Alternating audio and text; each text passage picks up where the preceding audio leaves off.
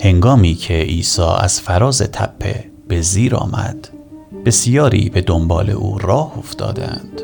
ناگهان یک مرد جزامی خود را به عیسی رساند و در مقابل او زانو زده او را سجده کرد و با التماس گفت ای آقا اگر بخواهی می توانی مرا شفا ببخشی. عیسی دست خود را بر او گذاشت و گفت البته که می خواهم شفا بیاب. و فورا جزام او از بین رفت. آنگاه عیسی به او فرمود بدون اینکه با کسی درباره شفایت گفتگو کنی نزد کاهن برو تا تو را آزمایش کند.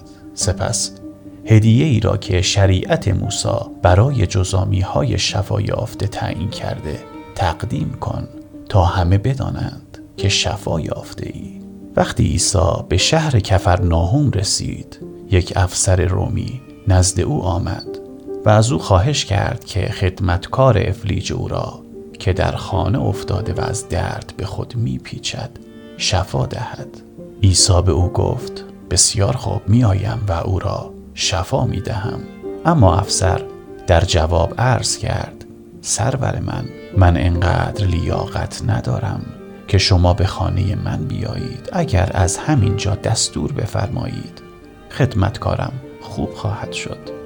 من خودم دستورهای افسران ارشد را اطاعت می کنم و از طرف دیگر سربازانی نیز زیر دست خود دارم که اگر به یکی بگویم برو می رود و به دیگری بگویم بیا می آید اگر به خدمتکارم بگویم فلان کار را بکن می کند می‌دانم اگر شما هم دستور بفرمایید این مرض از بدن خدمتکارم بیرون خواهد رفت.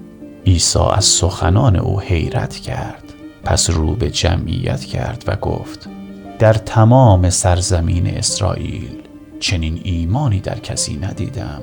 این را به شما بگویم که عده زیادی از قومهای غیر یهود مانند این افسر رومی از سراسر دنیا آمده. در درگاه خداوند با ابراهیم و اسحاق و یعقوب هم نشین خواهند شد و بسیاری از یهودیان که میبایست به درگاه خداوند راه بیابند بیرون انداخته خواهند شد در جایی که تاریکی و گریه و عذاب حکم فرماست. سپس رو به افسر رومی کرد و گفت به خانت برگرد. مطابق ایمانت انجام شد.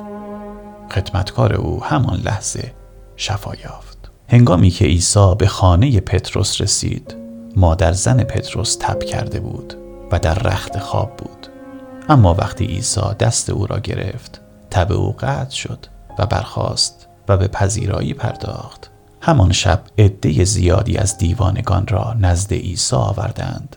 او با گفتن یک کلمه تمام ارواح ناپاک را از وجود آنان بیرون کرد و تمام بیماران را شفا بخشید. به این وسیله پیشگویی اشعیای نبی به انجام رسید که او ضعفهای ما را برطرف کرد و مرزهای ما را از ما دور ساخت. وقتی عیسی متوجه شد که جمعیت بزرگی نزد او جمع شدند به شاگردانش فرمود تا آماده شوند و به کناره دیگر دریاچه بروند.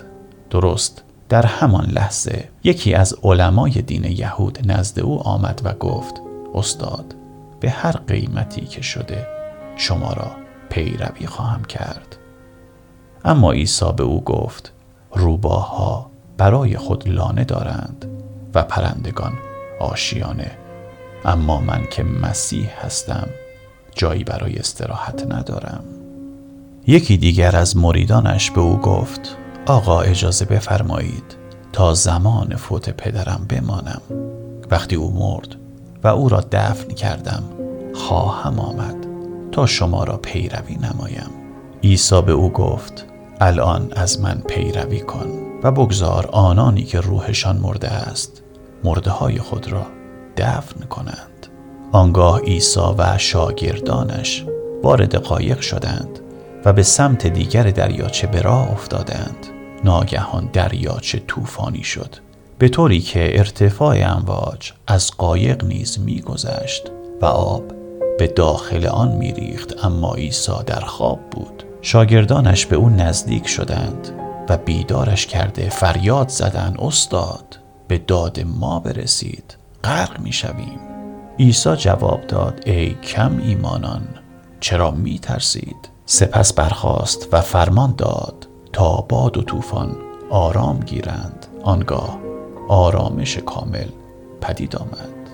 شاگردان که حیرت و ترس وجودشان را فرا گرفته بود به یکدیگر می گفتند این چه نوع انسانی است که حتی باد و دریا نیز اطاعتش می کنند وقتی به سرزمین جدری ها که در طرف دیگر دریاچه بود رسیدند دو دیوانه زنجیری به ایشان برخوردند.